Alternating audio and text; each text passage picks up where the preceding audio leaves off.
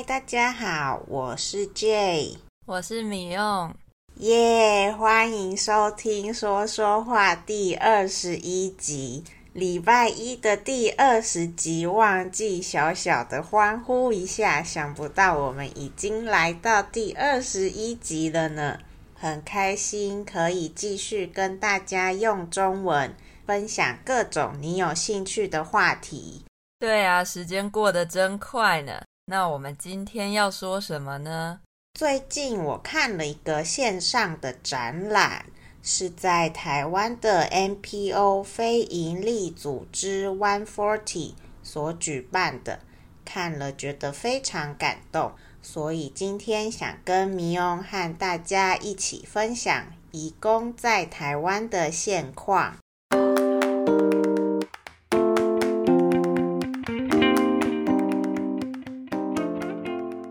工已经是台湾很大的一部分了，人数很多，非常多的台湾家庭或是公司都受到移工们的帮忙。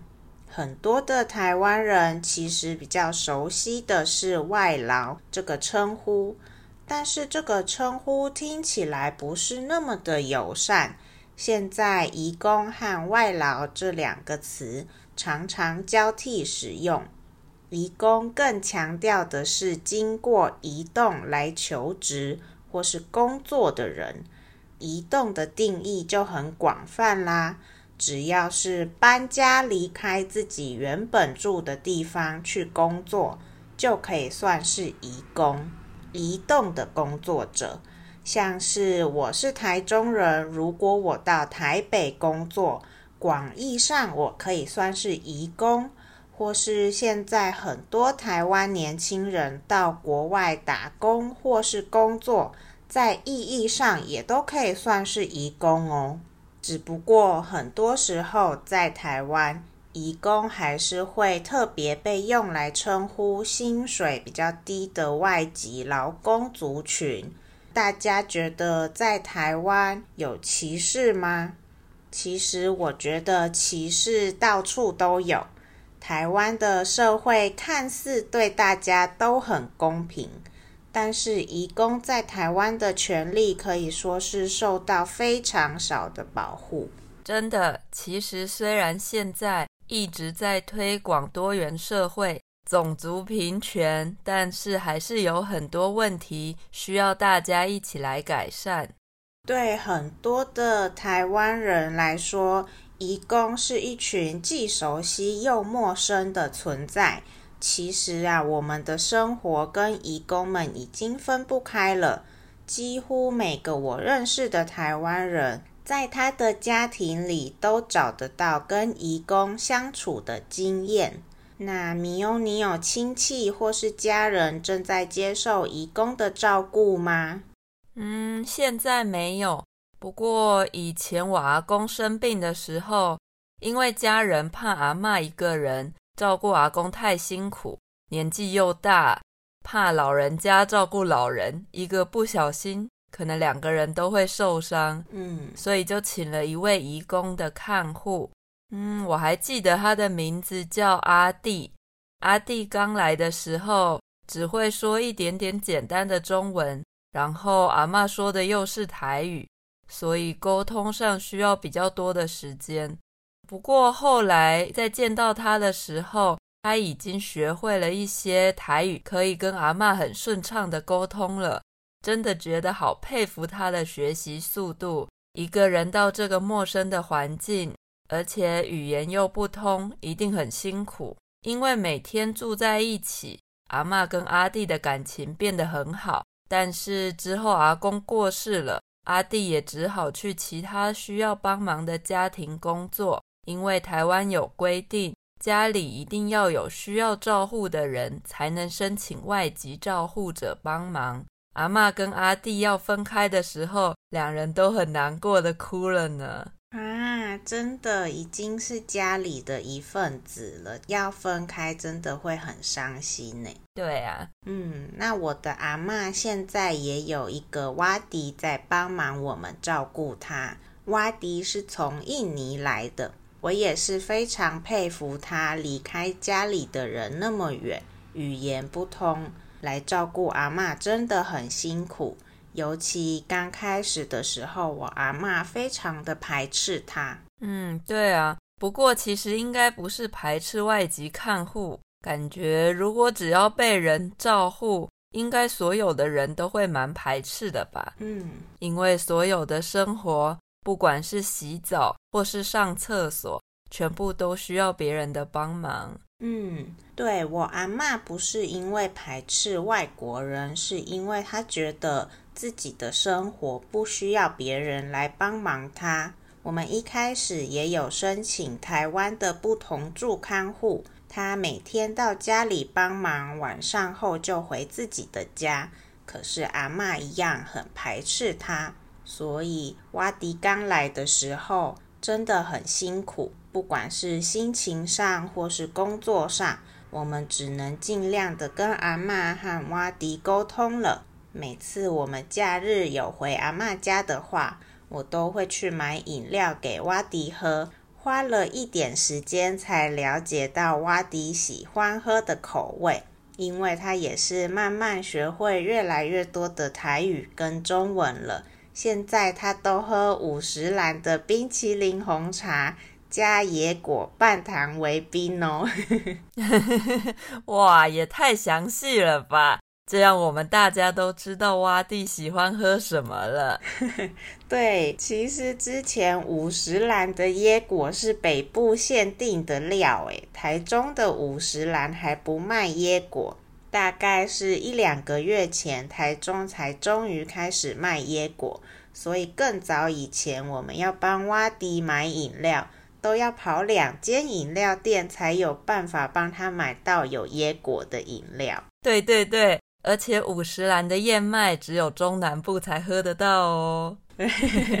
对，但是我们怎么聊到饮料了？嗯，不过挖迪每天照顾阿嬷这么辛苦，帮他找有家乡味的椰果也是应该的啦。嗯，不过那为什么移工会来到台湾呢？这里我们一样先提到一点台湾历史，在一九八零年代，台湾国民整体所得增加，意思就是那时候台湾人赚的钱变多了。但是当时的台湾经济还是以体力劳力的工作产业为主。到了一九八七年，台湾制造业缺乏工作人员。产业便向政府施压，就是给政府压力，说要将公司移动到其他劳力比较便宜的国家。台湾政府最后在一九九零年以特别的专案形式引进合法的移工，并且在两年后通过就业服务法，明确的规定聘用移工的产业和条件。来到台湾的这群移工们，就这样开始成为台湾生活中不可或缺的一份子了。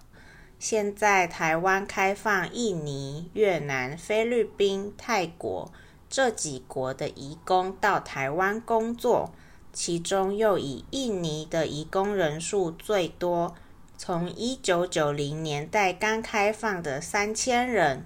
到现在，台湾的总移工人口数已经有七十一万人。在台湾，大约每三十三个人之中，就有一位来自这些国家的移工哦。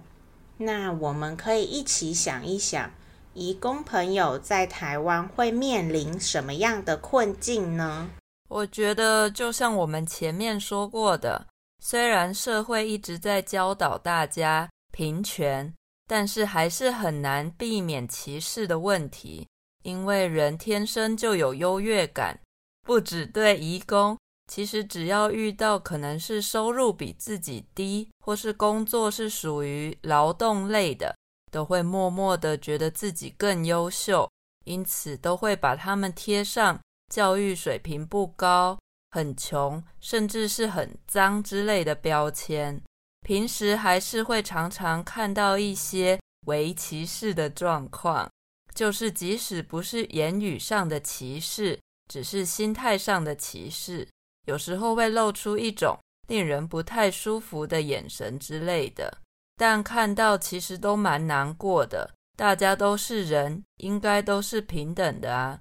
对呀，大部分的台湾人并没有花时间好好的了解跟认识这群陪伴在我们家人身边及支撑台湾许多产业的好帮手。再来就是法律上对移工的保护并不完善，用于移工的就业服务法并没有明文订定工作时数的限制，也没有对雇主有强制的规定该给移工一定的休假，更没有定出最低薪资的保障。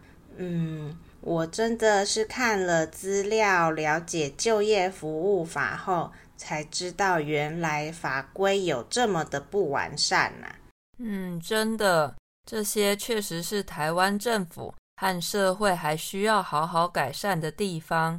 这么多的人为了养家，为了达成自己的梦想，即使语言不通，而且又离家乡这么远，还是选择到台湾来工作。那他们努力工作付出，就应该要得到同等的对待以及保障才对啊。嗯，是的，移工在台湾常常一待就是三到十四年的时间，大部分因为从事劳力工作，学到的专业技术很有限，对于回乡后的求职并没有帮助。所以可能还是会选择再一次出国，再度的被迫与家人分开，陷入一种恶性循环。这个问题在台湾有什么解决的办法吗？我查资料的时候看到，像日本就有一个海外产业人才育成计划，日本政府呢会派一些老师。到印尼或是其他国家跟当地的组织合作，开训练的课程，这样一方面可以事先提升之后要去日本工作的移工他们的技术能力，一方面也可以让那个国家当地的技术成长，觉得是一个很好的方法呢。嗯。那在台湾，One Forty 这个非营利组织在二零一五年成立。当时的台湾，每四十个人当中就有一位是来自东南亚的移工，是当时台湾人口数的四十分之一。那他们也创办了许多课程，像是中文课程或是商业理财等等的课程。让来到台湾的移工朋友们能在假日充实自己，并且培养技能，回到母国后更有能力可以创业成功，或是找到更好的工作。同时，他们也举办活动，还有展览等，让我们可以更认识这群台湾人最棒的队友。我在 One Forty 的文章里看到一句话，我非常喜欢。他们说：“身为台湾人，我们不断地思考，可以拿自己的幸运来做些什么，让移工们的这趟台湾旅程可以有所不同。”哇，那看了真的觉得蛮感动的，很谢谢他们分享了台湾人的幸运。今天聊得比较严肃，可能也有点困难。不过，移工绝对是台湾的一部分，要了解台湾，可不能少了他们的故事。希望你有听到最后喽。那在帮助你学习中文的同时，希望也能让你了解在台湾社会上各个层面的故事。没错，如果想听其他不同的内容，在 Spotify、Apple Podcasts、Google Podcasts 都可以找到其他的内容哦。我们的 IG TTMC TW 也会分享一些中文的学习贴文，欢迎追踪我们。今天也谢谢大家的收听啦，我们下次再见喽，拜拜。谢谢，拜拜。